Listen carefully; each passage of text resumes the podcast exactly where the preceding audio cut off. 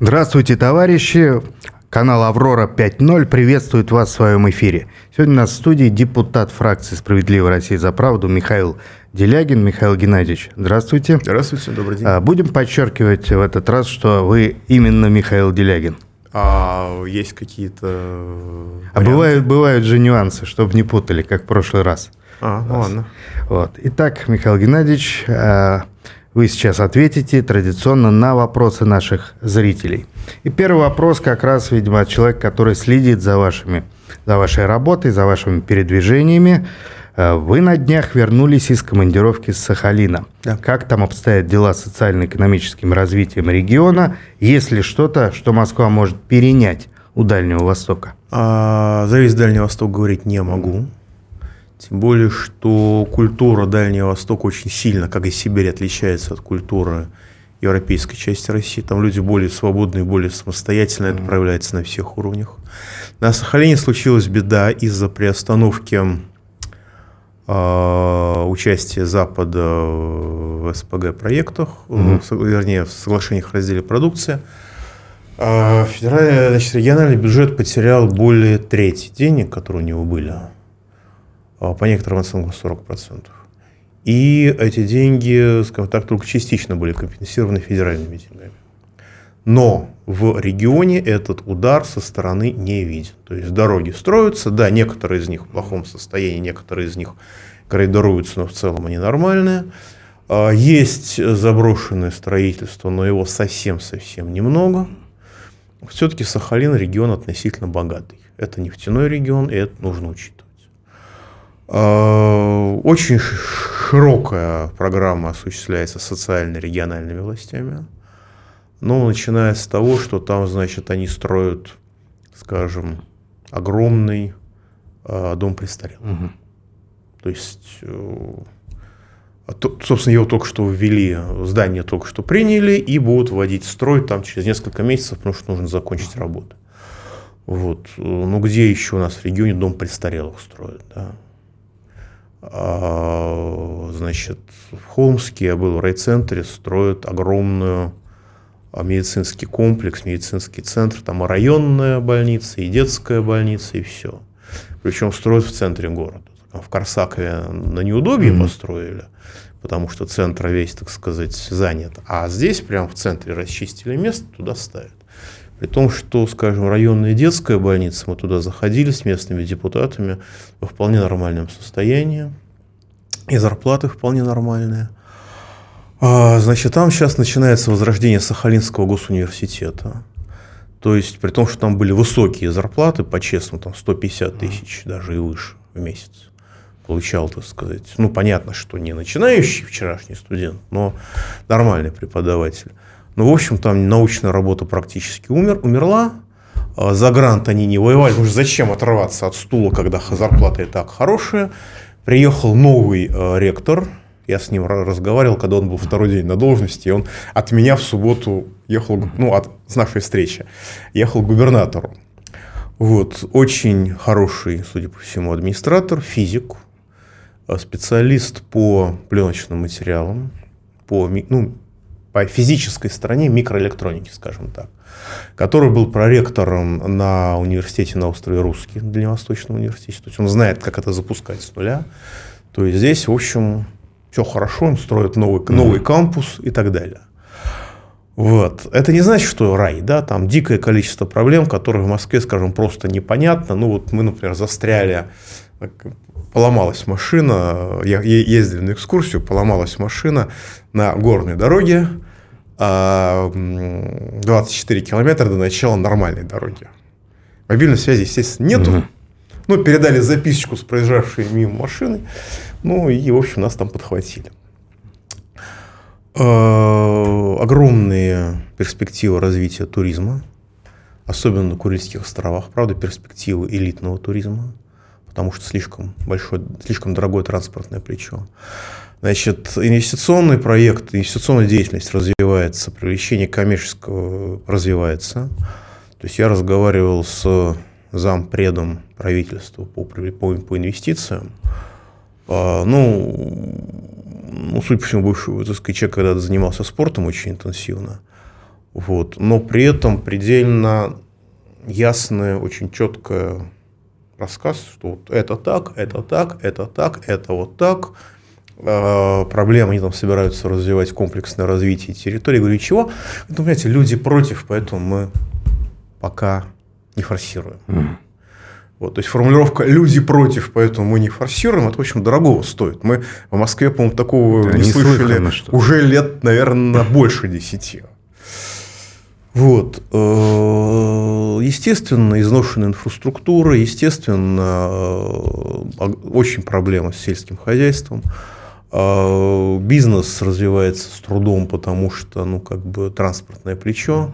Традиционно весь бизнес был ориентирован на Китай, Японию, Южную Корею, остался Китай.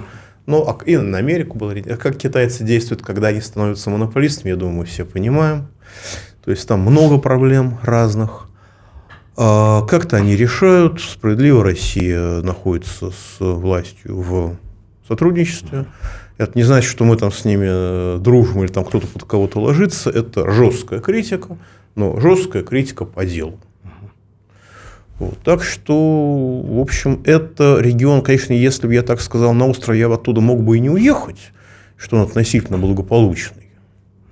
Но если сравнивать с Морел или с Пензенской областью, то нормально. Очень большую помощь люди оказывают так сказать, участникам специальной военной операции. То есть реально там, значит, старые арсеналы, люди разгружали эти снаряды сами, перегружали сами на машины, сами везли. В общем, оказывали очень большую, просто, не просто волонтерскую, но и в виде физической работы огромную поддержку. Просто бизнесмена, просто предприниматель. А миграционная проблема там как-то стоит? Не очень остро, слишком далеко. Так что да, конечно, видно, что много среднеазиатской кухни разной. Mm. Вот, но это пока не является проблемой. Проблемой являются бездомные животные.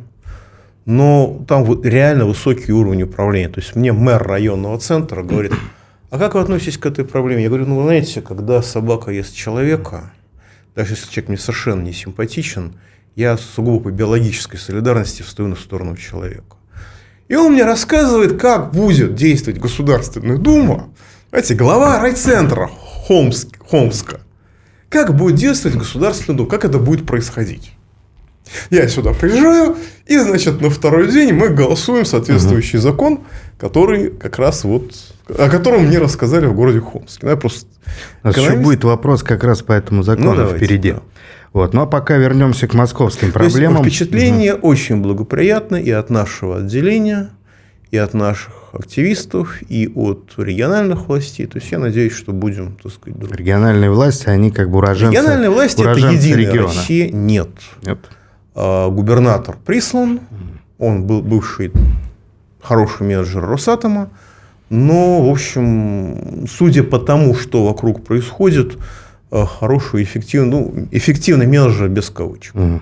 Естественно, огромное количество конкретных претензий по каждому вопросу, по каждому пункту, но, тем не менее, в целом деньги делают свое дело. Вот вы в начале беседы упомянули, что там совсем другие люди, и получается, и вот другое качество управленцев. То есть это тот пример, который показывает, что кадры действительно решают все, и в том числе это упрек э, кадровой политики в других регионах и на федеральном уровне в целом. Понимаете, все равно вот хозяйством в регионе должны заниматься местные жители. Вы в райцентр варяга из э, как бы Росатома не пришлете. А Росатома не хватит вы можете прислать варяга из соседнего города, где он себя неплохо зарекомендовал, например. Вот. Так что в реальности все равно политику всегда осуществляют местную. И когда удается, ну, скажем так, минимизировать конфликты с этими людьми, то это очень хорошо. Но при этом, конечно, везде своя культура. В Татарии одна культура, в Башкирии другая культура, сугубо управленческая. Но я напомню, что где-то в конце 2020 года глава Башкирии, значит, своим специальным нормативным актом утвердил башкирский национальный деловой костюм. Как он после этого вообще остался на должности, я не понимаю, потому что, в общем, это разжигание, честно говоря. Mm. Вот. Если бы такое кто-то предложил соседней Татарии, ну, дальше ходил бы без головы, по-моему. Вот. Что тоже было бы традиционно для многих политических культур. Не из присутствующих сегодня в России. А, то есть у нас везде все очень разное. Но в общем и целом, я много очень по стране ездил. Вот есть э, огромная часть, причем в основном это центральная Россия, это не Кавказ, где вопрос лектору задают так, ну, уважаемый товарищ, э, светоч науки, открыл вам, нам глаза на то, как устроен мир. Он понимает нас лучше, чем мы сами себя понимаем, и мы в своей скромности, ничтожестве, вот припадая к его ногам, осмеливаемся уточнить, что мы поняли неправильно в своем скудоумии. Я близко к тексту mm-hmm. цитирую. Мне вопросы в этом стиле задавали много раз и не на Кавказе, а вот именно в Центральной России. На северах, на Урале, в Западной Сибири, Восточной Сибири, на Дальнем Востоке. Просто, вот просто, вот, товарищ лектор, вот вы сказали вот это, а мы не поняли. Это территория свободы. Независимости, а свободы. В одном месте, в Челябинской области, много-много лет назад задали вопрос в другом стиле. И так мне задавали вопросы еще в Сибири, в местах, которые были воротами лагерей. Mm-hmm. Вопрос примерно такой. Ну, товарищ лектор, понятно, свалился непосредственно с Луны, ничего ни о чем не понимает, но мы хотели бы уточнить, насколько он неадекватен реальной повседневной жизни. Вот. Это третья культура, такая специфическая, тоже в России она есть. Как хорошо помню, как в Красноярском крае меня в одном даже не райцентре, люди очень специфической худобы и внешности, угу. и лица спросили, как я отношусь к бандиту. Я сказал, когда государства не было, в общем-то, к сожалению, приходилось брать на себя функции местного самоуправления и даже управления. Вот, но этот период закончился и больше никогда не вернется. Ответ, судя по всему, был куда-то засчитан как-то. Но вам, вам по-любому ближе нравы территории свободы. Конечно. Конечно. Потому что когда мне задают вопрос в таком стиле, я выбешиваюсь просто внутренне. Иногда отвечаю, в общем, примерно как барин отвечает. Вот, ребят, вот да будет с каждому по вере, по, по, вере, по, по вере его. Следующий вопрос касается уже московских проблем. Сейчас разгорается Э, скандал вокруг центрального московского ипподрома. Господи, э, говорят, и многие считают, вернее, что его э, снесут или реконструируют э, по образцу того же стадиона юных, юных пионеров или Динамо, где, собственно, все старое уничтожено, построены человейники. Э, Значит, вот давайте сразу про Динамо. Что, сейчас э, просто угу. дочитаю. Что угу. может сделать в таком случае депутаты общественные, чтобы этому противостоять? У нас была уже программа здесь, посвященная ипподрому. Э, протесты идут, э, идет переписка, но пока как бы особо Значит, без результата. Что я могу сказать? Пожалуйста, вот электронный, моя электронная приемная на сайте Госдумы. Пишите туда. Пожалуйста, пишите через Аврору. Будем, так сказать, выяснять, что и как происходит. Потому что московские власти – на запросы депутата, в общем, отвечают. Угу. Особенно сейчас перед выборами им скандал не нужен. Почему был полностью переделан стадион «Динамо»? Я не знаю про юных пионеров, я знаю угу. про «Динамо». У нас много стадионов было уничтожено ради человейников. Но ипподром явно не из этой оперы. Я мимо него периодически проезжаю, и я вижу, что он реконструирован, вычищен, он вылезан. Что там дальше делать? А стадион «Динамо» был построен не по международным стандартам. Он был построен там в далекие годы, там определенная ориентация должна быть по сторонам света, она нарушена. Угу. То есть на нем нельзя было проводить международные соревнования. Чтобы на нем можно было производить международные соревнования, тогда это было актуально, его пришлось переделать полностью. Вот. Э, в этом была причина полной переделки. Вот. Ну, это вы имеете в виду большую арену, да, наверное, большую, да, которая, которая в основном проходит теперь концерт. А ну, еще там был же целый блок, и основная вот э, как бы постройка э, бизнес-центров и в том числе человейников, это касалось малой спортивной арены, где вообще э, Мало, мы, мы в школе занимались Мало, физкультурой. Там, да. да, на этом месте какой-то спорткомплекс, а вокруг вот эти вот монстры да. современной архитектуры. эти современные монстры, да. И подром в Москве, по-моему, один. Да?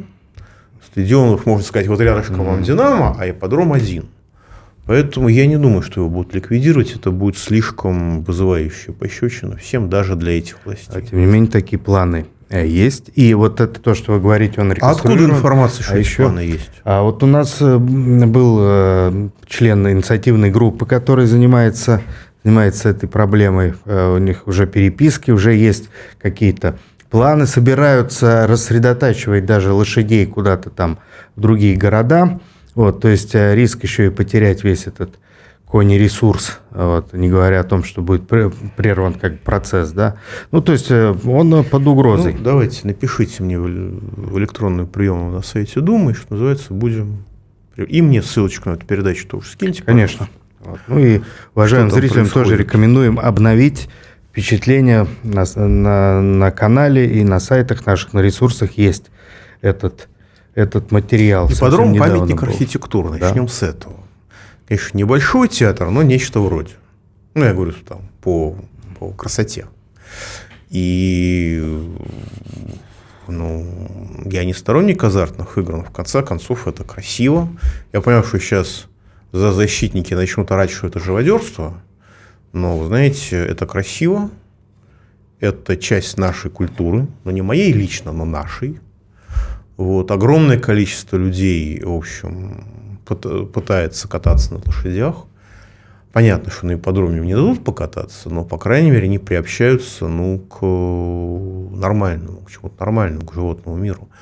Не говоря о том, что есть, скажем, гипотерапия, когда детей с разными степенями расстройства нервной системы лечат просто общением mm-hmm. с лошадью. Вот он сидит, на лошади лапками обхватил, и поскольку лошадь очень большая и спокойная, то понятно, что угу. про беговых лошадей, да, то это передается, спокойствие передается ребенку. Вот, так что, конечно, нельзя, нельзя допустить ликвидации подрома. Это, в конце концов, одна из достопримечательностей Москвы, да. это как не допустить ликвидации планетария. Многие мои верующие, даже некоторые мои знакомые, убежденные, что Земля плоская, они тем не менее, как бы они, когда была угроза существования планетария, они его защищали, а, и они рады, что есть такой объект в Москве. О том, что проблема с ипподромом есть, свидетельствует тот факт, что это на уровне Мосгордумы уже проходит там слушание. В общем, это опасение не на пустом месте. Так. Сторонникам, сторонникам теории плоской Земли а, можно ответить в стиле популярного сейчас мема, если бы Земля была плоская, котики с нее бы давно все скинули. Мы же, давайте не будем спорить содержательно, я просто говорю, что даже люди, которые не верят в то, что в планетарии показывают то, как все есть на самом деле, они все равно являются сторонниками его сохранения, потому что это очень важный культурный объект. Да? А даже если мне какая-то культура является чужой и непонятной, но если она есть, то пусть она будет. Тем более подром – это ландшафтообразующий комплекс того района. Боюсь, в том знает. районе уже нет того, вы видите кругом. А это, а это территория свободы остается пока. Да, территория нормальной архитектуры, да. скажем так. Тем более, вот что важно для бюрократов действующих, там бывал сам Путин. Там надо повесить мемориальную доску. Вы знаете, э, я боюсь, что для нынешних бюрократов это скорее мотив снести его побыстрее и забыть. Так что О, вот это может быть ну, как они к нему сейчас относятся, мы уже видим и их отношение к нему. Ну что ж. Майские, Когда... майские указы, вы не поверите, они выполнены. Я знаю большое количество людей, которые мне рассказывали, что они вправду выполнены. Угу. И они в это верят. Многие даже рассказывают, что опасно цитировать майские указы иногда. Это, да, это считается да. дискредитацией чего-то. Я согласен. Я сам говорю, что, ребята, не смейте дискредитировать президента Путина путем, путем его цитирования. Но я не помню, 25 миллионов высококвалифицированных рабочих мест, это было в указах или в статьях? Но это все равно было. Пусть специалисты разбираются. Ну, а мы продолжаем. А, тоже вопрос, касающийся Москвы. Собянин рассказал о грантах на 150 миллионов рублей для производственных предприятий на, на покупку и лизинг оборудования – Существенна ли, на ваш взгляд, эта сумма для поддержки производственников? И ну, можно покупку ли... Покупку оборудования угу. это просто ноль. Ну, объясняю. У меня, значит, знакомые производят тракторы, Один строит новый завод за 6 миллиардов рублей в ценах 2020 угу. года, даже в ценах 2019 года. А другой строит цех один за 9 миллиардов рублей. Опять-таки в ценах 2019 года. Видите, это цех. Да, он большой, он сложное оборудование, современное. Лизинг оборудования, наверное, имеется в виду. Вот, это существенная экономия. Да, 150 миллионов рублей на лизинг оборудования в год. Ну, это всех проблем, конечно, не закроет, но это ощутимо. Это понятно. Вот если бы к ним добавить еще, сколько у нас там миллиардов выделялось на благоустройство 90, там всякие бордюрчики, плиточку перекладывают. Вот если бы к 150 миллионам добавить, ну, 90, не 90 миллиардов, хотя бы половину этой суммы, было бы лучше. Ну, так тоже ничего. В принципе, это прогрессивно. За, за, зато да? сразу это прогрессивно, и сразу видны приоритеты. Бордюрчики, благоустройство, трудоустройство гастарбайтеров и, собственно, развитие промышленности. Хотя, какое развитие промышленности? У нас тут в прошлом году мельком прошла новость, что вот, значит, идет разработка, дизайн-проект архитектурного о том, что строить на месте уничтоженных заводов по производству истребителей. Их уже после начала специальной военной операции ликвидировали. Ну, понятно, что там производства уже, наверное, не было, но можно было восстанавливать производство, а можно было сносить все и строить человеники. Выбрали второе. Ну, Россия, зачем сейчас России истребитель? Нужно же завести еще несколько миллионов гастарбайтеров, им где-то жить надо. Ну, опускаем тогда окончание вопроса, поскольку автор, видимо, думал, что сумма существенная и хотел Нет, продолжить. Сумма, сумма, ну, во-первых, больше, чем ноль. Но могли бы дать больше, наверное, да? Ну, наверное, могли бы дать больше. Но, понимаете, опять-таки, здесь важно, что когда мы какой-то процесс начинаем, да, то сначала дается небольшая сумма, чтобы отработать, чтобы потренироваться на кошечках, чтобы отработать механизм. Потому что в любом процессе есть вещи, которые мы на входе не понимаем. Если мы сразу ухнем туда большую сумму, ну, будет как с плиткой, грубо говоря. Вот, поэтому правильно сначала выделять относительно небольшую сумму, в тестовом режиме все прогонять, угу. отрабатывать механизм, а дальше уже начинать процесс.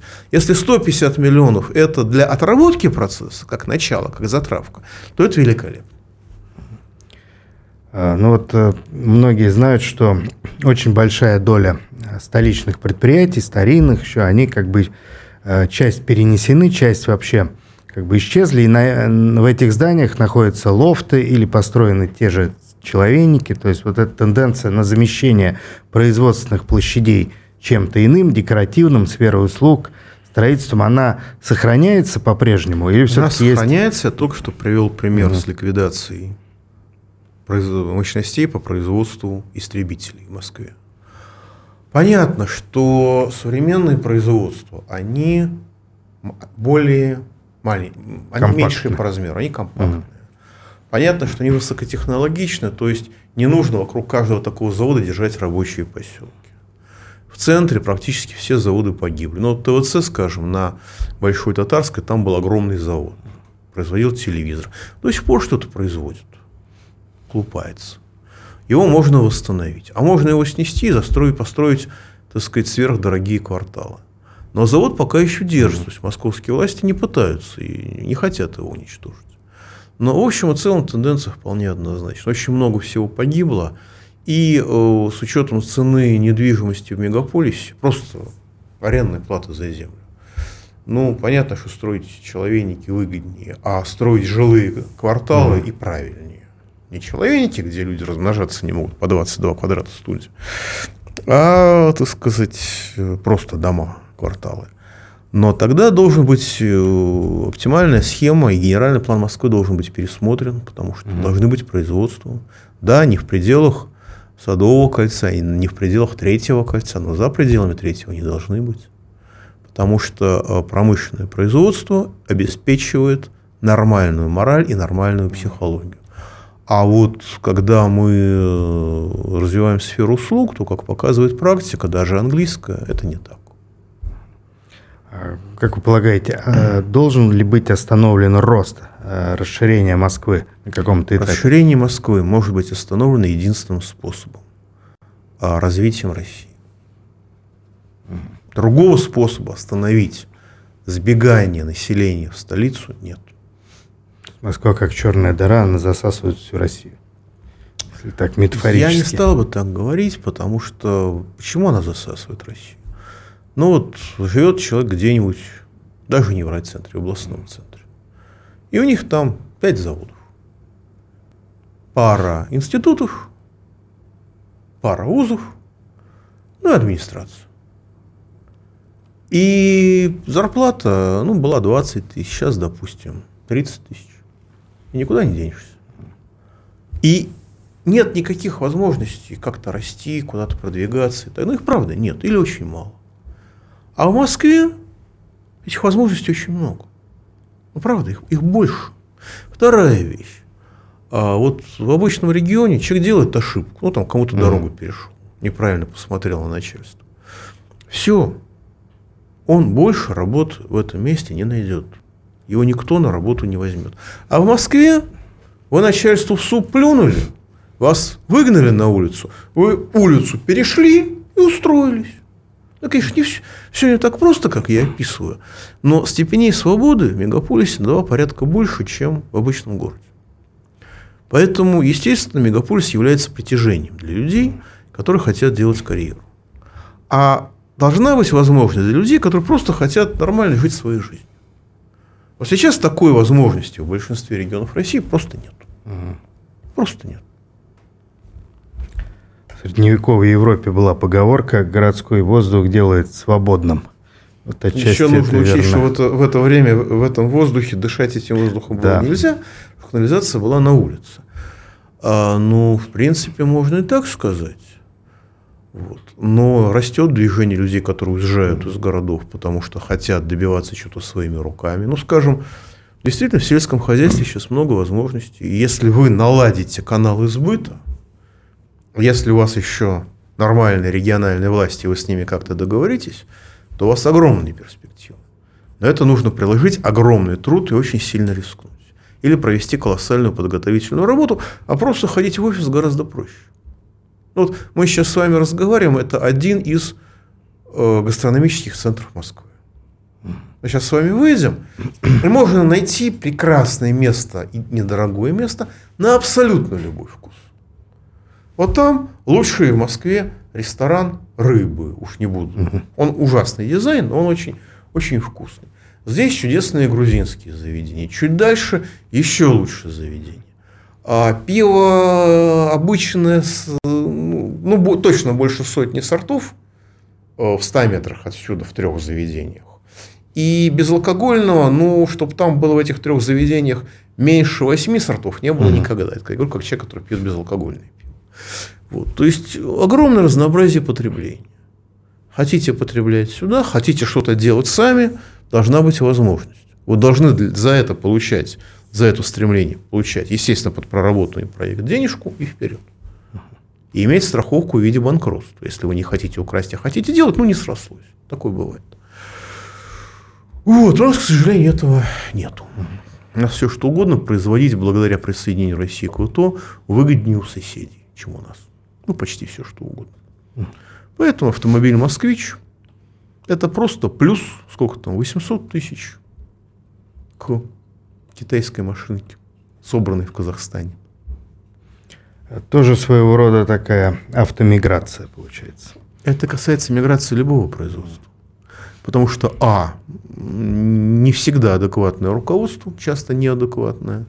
Б, а цифровизация управления в стадии становления – это дикое количество косяков, которые вы не можете себе представить. Ну, вот мне вчера присылают, значит, текст поручения председателя правительства по поводу его выступления в Государственной Думе. Этот текст поручений, поручение было одобрено mm. через месяц после того, как он там выступ, у нас выступил. Через месяц! Это цифровизация, которая пока становится на ноги. Когда все уже формализовано, а алгоритмов исправления алгоритмов нет. Механизмов, которые исправляют допущенные ошибки, нет. Или они недостаточны. Вот. А, ну и проблема с произволом монополий тотальным, который сжигает все. Мой любимый пример – Банк России объявил, что он печатает 5-рублевые купюры. Это не подготовка к деноминации. Просто олигархи задрали цену на металл до такой степени, что это вот кругляшок 5-рублевый дороже, чем 5-рублевая бумажка со всеми степенями защиты. А вот как Я, вы... правда, не видел. Я себе просто заберу в коллекцию, когда ее вижу, но пока не видел. Министерство экономики объявило о том, что к концу года будет запущен marketplace по распродаже госсобственности. То есть это такая платформа, где каждый сможет купить кусочек госпирога. Да, я тоже говорил mm-hmm. представитель Минфина. У меня один вопрос. А эти господа вообще знают, что такое marketplace?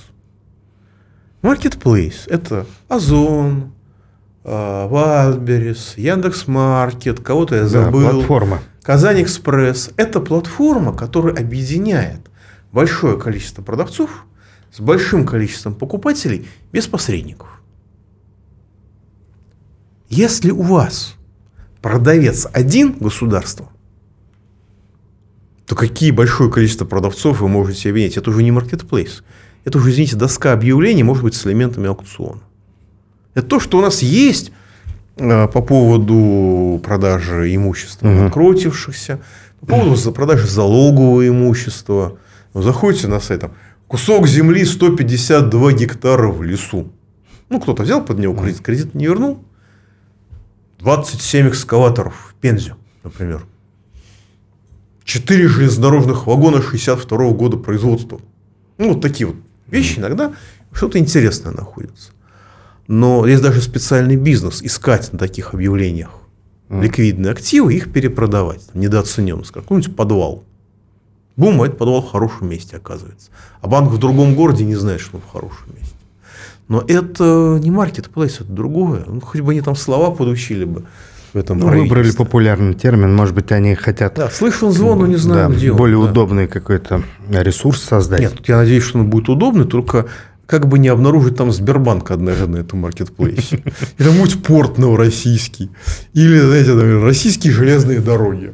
И так заходите на маркетплейс. О, почта России продается. А можно, можно стать хозяином почты. Ну, слушай, на Авито я видел же носки Путина. Ну, понятно, mm-hmm. что это все шутки. Человек взял носки старые, сказал, что это Путин забыл в своем номере. Где-то там в гостинице во время какого-то форума. И это значит, вот его носки, mm-hmm. пожалуйста, я продаю все на все за 100 тысяч рублей недорого. Ну что ж, свобода рыночных отношений. Вот Нет, вы... на самом деле это называется мошенничество. Но у нас к этому относится, к такому относится с юмором. Вернемся к теме как раз бездомных животных. Вот как раз вопрос. Вчера Госдума одобрила законопроект об усыплении бездомных Нет. животных. Нет. Нет. А как на самом деле? Законопроект, который передает проблемы бездомных животных региональным властям. Сегодня, если вас кусает собака, и вы от нее отбиваетесь, ее повреждаете, то вас судят. Потому что это преступление. Вы не имеете права себя действенно защищать, если на вас нападает стая голодных, особенно псин, если не биркованные. Считается, что если собаку стерилизовать и повесить на ухо бирку, она есть не хочет. Не хочет она есть. Она начинает питаться святым духом, как ангел. Вот. При этом все регионы разные. Да, есть регионы, где проблема более-менее решена. Например, в центре Москвы проблема решена. На окраинах Москвы ситуация другая. Но тем не менее. А скажем, в Южно-Сахалинске в мой прошлый приезд э, в августе э, мне спать не давали. Я жил в очень хорошем гостинице, меня поселили в прекрасную гостиницу в центре города. И собаки делили территорию, вот эти вот беркованные. Они делили территорию между собой. Спать было невозможно. Реально. И пока они не поделили там, уже утром это закончилось, спать было нельзя. Потому что они лаяли, выли, а вру что-нибудь ей сделать. Она святая. Она имеет больше прав, чем гражданин Российской Федерации. Скажем, если мы с вами здесь сейчас подеремся, это будет бытовух. А если я побью собаку, то это будет преступление. А, но депутат-то бить нельзя, по-моему, обычному Не, не, ну как, как физлица, да, я не говорю там депутат, не депутат. Кстати, кстати, вот вы не имеете права меня побить, потому что я депутат, а собака имеет право покусать. Потому что я кусок мяса. Мгм. С точки зрения действующего. Я не Понимаете, и когда дети гибнут, а все эти зашиза начинают визжать, что собаки имеют право рвать детей на части, это нормально. Простите, пожалуйста, в разных местах по-разному. Где-то эта проблема, этой проблемы нет. А где-то она является не менее острой проблемой, чем специальная военная операция. Я, собственно, задал вопрос, ребят, а чего мы передаем эти полномочия на уровне региона, когда все проблемы на уровне муниципалитетов? Даже Бурматов говорит, «Ну, ребят, ну вот здесь построили прием, приют за 2 миллиона, хотя, в общем-то, детям можно было дать, для собак. И все довольны. Проблемы нет в этом регионе. А в другом месте построили за 100 миллионов, и проблема есть. В одном месте за защитники нормальные, которые обеспечивают стерилизацию собак, все делают по науке. А в другом месте они просто украли деньги на стерилизацию, и все. И бегают э, беременные э, собаки с бирками, типа они якобы стерилизованы. Никого это не волнует. И никто за это не сел. Вот. То есть это проблема, которая существует на муниципальном уровне, должна решаться на муниципальном уровне. То есть э, уже появилось понятие слова бурматовка, например, для обозначения вот этих агрессивных животных. Ну, нехорошо же. Я, конечно, не сторонник Единой России, но тоже нехорошо. Все начиналось с тушения пожаров в Твиттере, как многие помнят. Бурматовщина. А ну вот Но на вы знаете, деле- я должен сказать, что после него в Твиттере пожаров больше не тушили. Человек Да. показал, что так делать нехорошо. В Твиттере вообще стало темно и сыро. А на самом деле зрителя интересует э, другой вопрос. Он пишет, что вот, а, да, усыпление бездомных животных и под усыпление могут попасть убежавшие от хозяев питомцы. В общем, как оградить беглых собак от бездомных, как разделить это? Знаете, э, вопрос к специалистам. На общем и целом мы должны понимать, что спасти всех убежавших от хозяев питомцев не удастся. Как и сейчас. Потому что сейчас домашнюю собаку кушают иногда прямо на глазах дикие, иногда прямо на глазах у владельца. И почему-то это с точки зрения за- защитников нормальная ситуация, так и должно быть. А вот когда эта же собака будет сочтена бездомной, так на- наденьте на нее ошейник, оставьте там свои координаты, как это всегда было. И если э, те самые, как они называются, не знаю, отловщики собак, э, такую собаку убивают, они должны нести за это ответственность. Правда. А с другой стороны, понимаете, а, у нас очень много людей, которые заводят себе собак боевых пород с повышенной агрессивностью, с устойчивостью к боли. Вот. А когда они от них сбегают, они, в общем, ну, не могут их поймать. Ну, потому что это танк четвероногий. Вот вы, а, знаю историю. Э, Бабуся Божий одувай. Ну, значит, э, девушка завела себе бойцовую собаку для самозащиты, потом заболела, и, значит, ее мама, бабушка Божий одуванчик, эту собачку выгуливала. Пок- э, Бульдога, между прочим, такого, настоящего, профессионального.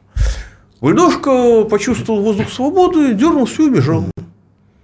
Я эту историю знаю потому, что у меня мой знакомый, очень хорошо тренированный человек, бегал в том районе. На него эта бульдожка набросился. Человек, спасая свою жизнь, этого бульдожку убил. Вот, бульдожка ему ногами разорвал весь живот. Вот сейчас, сегодня, эти за- зоофилы, за, извините, за шизает, она бы его посадила в тюрьму за то, что он посмел спасти свою жизнь. Это нормально? Разве э, самооборона не распространяется на этих, на оборону от животных? Теоретически она распространяется даже на оборону от людей, только вы, где Да. докажете? А кстати, вот, э, а как э, обычному гражданину защититься от депутата при нападении депутата? Иногда смотришь на телешоу, многие депутаты ведут себя очень агрессивно и буквально искорка, и будет Буквально драка. провоцируют. Ну, вы знаете, я, э, вот, к сожалению, в данном случае никак. Вот. э, Но я, у меня был прецедент на Павелецкой, а, где я жил в начале нулевого, в середине нулевого, году, наверное, в пятом или в шестом, какой-то депутат от понятной партии э, связался с местными полицейскими. Я допускаю, что полицейские были не совсем правы. Вот. Но, в общем, отметили они его так по итогам, что он, значит, э, ушел не, не на своих ногах. Вот. Ну, может быть, они как-то себя не очень правильно вели, но он на них практически напал, и они от него защитились. Ну и, в общем, их перевели в другое отделение, объяснили, что так делать не надо, потому что все-таки гражданин. Вот. Но никакой, так сказать, серьезной истории не было, потому что ну, не прав был депутат. Понятно, что это не рекомендую никому, и в том числе сотрудникам органов внутренних дел, потому что вы уже не милиция. Вы, к вам уже по-другому относятся. Но, но, у нас вообще проблема с самозащитой. Потому что когда будут нападают стаи четвероногих животных, да, это проблема. Но это шаг к решению этой проблемы мы сделали. А что делать, когда нападают стаи двуногих животных? Здесь, к сожалению, эта проблема все более актуальна для Москвы и для всей России в целом. Но здесь, к сожалению, никаких подвижек к лучшему mm-hmm. не видно, потому что лоббисты этнической преступности, не только этнической преступности, не только организованной преступности, в общем, они просто видны, наглядны, и они торжествуют. Следующий вопрос касается вашей новой книги. Вы выпустили книгу «Мир после информации. Стабильность той страны». О чем она и почему ее нужно прочитать каждому, спрашивают ваши зрители. Ну, я не считаю, что нужно читать каждому. Это сугубо научная книга о том, как информационные технологии преобразуют человечество. Ну, например, в 2020 году мы вошли в принципиально новую реальность. В 2020 году мы вошли э, из мира, мы вошли уже в постинформационный мир. Потому что информация – это свойство материи быть воспринимаемой. Информация – это, когда мы говорим о информационной эпохе, мы говорили, что вот каждый может узнать почти все, почти обо всем с минимальными затратами энергии. Сейчас после 2020 года, мы находимся в мире социальных платформ. Вы можете знать то, mm. что позволяет вам знать социальная платформа. Вот у нас здесь большой списочек слов, mm. который не позволит вам узнать социальную платформу YouTube. Потому что такова его политика. С половиной этих ограничений я полностью согласен. Да, там нецензурная брань, не оскорбляет нации. Я поддерживаю. Но все остальное – это политическая вкусовщина. Вы не можете узнать, скажем, на YouTube историю некоторых общественных движений на Украине, скажем так. Не можете. Потому что любой ролик будет забанен. Вы не можете узнать на YouTube а, ход, информацию о ходе выборов в некоторых вроде, бы цивилизованных странах. Никакую информацию, ни позитивную, ни негативную, вы будете забанены. Ситуация, когда вы лишены доступа к информации, говорить об информационной эпохе поздно эпоха информации закончилась, началась эпоха социальных платформ, или иначе говоря, цифровых экосистем. И цифровой концлагерь, которым все так бредят, это минимум из тех угроз, которые, с которыми мы сейчас сталкиваемся, которые мы не осознаем на самом деле. Книжка об этом, книжка научная. Вот. Она очень сжата, очень емкая. Я бы вам лучше советовал для легкого, приятного чтения биографию Солженицына. У нас же предательство становится все более актуальным. У нас Ельцин-центр функционирует в воюющей стране. У нас памятник предателю Солженицыну стоит на бывшей большой коммунистической улице в Москве, ныне улице Солженицына. Вот как нормальчик становится предателем, что это, как он вписывается в глобальные проекты, это книга выдающегося ученого, историка, к сожалению, уже покойного Александра Владимировича Островского, предисловие Андрея Ильича Фурсова, мое послесловие. Одно, одна иллюстрация. Значит, я в Владивостоке много уже лет назад был. И там памятник Солженицына, значит, ступает ногой на причал, другая нога в воздухе.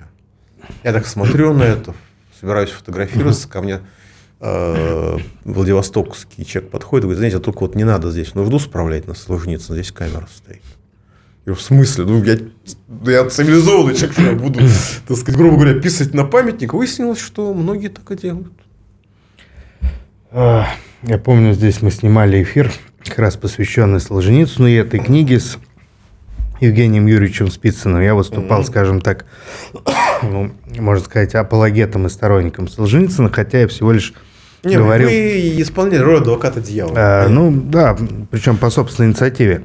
Причиной послужил мой пост, в котором я критиковал тех, кто сегодня выступает против Солженицына, в свое время, наоборот, создавал этот культ. Ну, слушайте, во-первых, некоторые люди умнеют. Все-таки это тоже случается. Во-вторых, э, ну, понятно, что это все вызывает неприятные ощущения. Но лучше, знаете, лучше плохой патриот, чем хороший либерал. Ну, безусловно, надо читать хорошие книги. Да. Вот Солженицын «Прощание с мифом». Для кого-то это может быть э, э, знакомство или Многие даже люди в 90-м году уже с этим мифом простились. Но книжка очень хороша, она показывает, как правильно работать с документами. Потому что все-таки Александр Владимирович Островский, он классик. И он, вот просто видно, вот как он работает. Он говорит, так, ребята, ага, вот у человека такой кусок, кусок времени, в котором он писал такую-то книгу. Дальше он разбирает, что он делал в это время. Дальше он разбирает, с какой скоростью он писал. Дальше выясняется, что Александр Александрович Солженицын не мог в это время написать эту книгу. Значит, ее ему писали. Хороший финал для нашей беседы. Как раз вы сказали, что мы живем в постинформационном мире, а вот такие книги, они позволяют нам оставаться знающими людьми даже в постинформационной эре платформ. Да, и, коллеги, думайте сами, пожалуйста. Вот не надо кому-то верить. Учитесь думать сами. Этим отличается научное знание, пусть даже ошибочное, от религиозного, пусть даже верного. Михаил Геннадьевич, спасибо за эфир. С нами спасибо. был депутат Э, Госдумы Михаил Делягин. Думайте сами и смотрите канал «Аврора». Программу вел политический обозреватель Федор Бирюков. Коллеги, и не забывайте поддерживать «Аврору». Это очень важно. А то не будете поддерживать, не сможете вопросы задавать. Это неправильно. Совершенно верно. Слово Делягина. Счастливо.